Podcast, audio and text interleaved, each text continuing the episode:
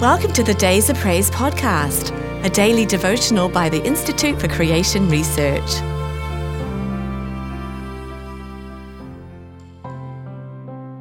The throne of David. And your house and your kingdom shall be established forever before you. Your throne shall be established forever. 2 Samuel 7:16. No other ordinary human being, not even the greatest of men, was ever given a promise like this promise to David. It can be understood, however, when one realizes that David is a type of Christ, and that, in terms of his human genealogy, Christ did indeed inherit the right to David's throne. As the angel Gabriel told Mary, the Lord God shall give unto him the throne of his father David, and he shall reign over the house of Jacob forever. The coming Messiah is identified as this promised Son of David in the Old Testament prophecies.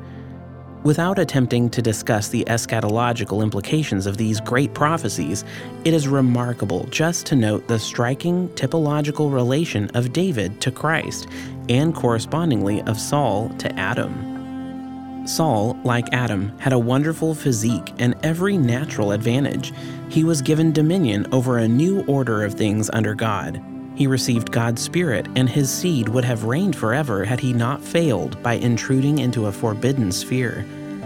He was then rejected by God because of his disobedience, and finally the Spirit of God departed from him. David, however, is a beautiful type of the second Adam, the Lord Jesus Christ. Though anointed, he was not accepted by his brethren. He was a shepherd and performed great services for his people before becoming king, but he was rejected and condemned to death. God delivered him, but even then he was only accepted by a few, until suddenly all Israel accepted him, and he was promised an eternal kingdom. Christ now claims, I am the root and the offspring of David, both creator and heir of David, and the bright and morning star.